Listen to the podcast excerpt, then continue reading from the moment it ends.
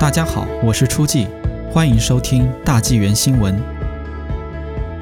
留学生表示，回到加拿大上学太昂贵。加拿大政府于二月二十二日开始实施国际入境者强制性的三天酒店隔离，两千元费用自付。许多国际学生说，这个价格太高了，以至于无法回加拿大上学。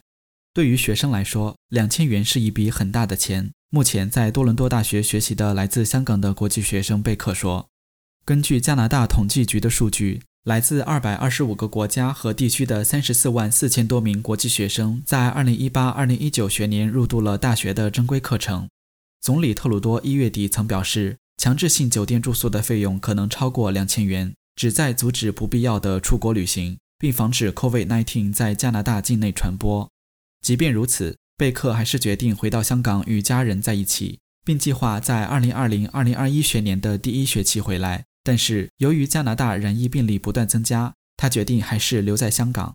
在加拿大学年期间留在香港也有挑战，由于时差，贝克经常不得不在整个晚上上课。他的课从香港时间晚上十点开始，至凌晨两点结束。贝克白天还得工作，从上午八点到下午一点左右返回家中。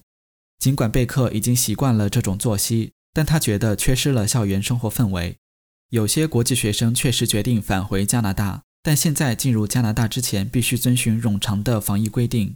丹尼尔·奥利桑多是卑诗大学奥肯纳根校区的国际学生，他在寒假期间回到墨西哥，并于一月九日回到加拿大。对他来说，返回加拿大最困难的部分是在出示七十二小时内有效的病毒测试结果。他在墨西哥的一家私人实验室进行测试，也很昂贵。聚合敏链反应测试花费了他大约两百美元。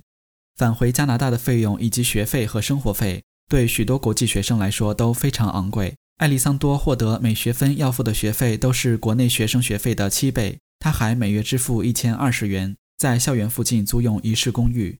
还好，为了应对联邦旅行和检疫的限制，许多大学都在努力帮助学生安全进入加拿大。目前，北师大学为国际学生提供资源，例如灵活学习时间和二十四小时、七天全天候心理健康服务专线。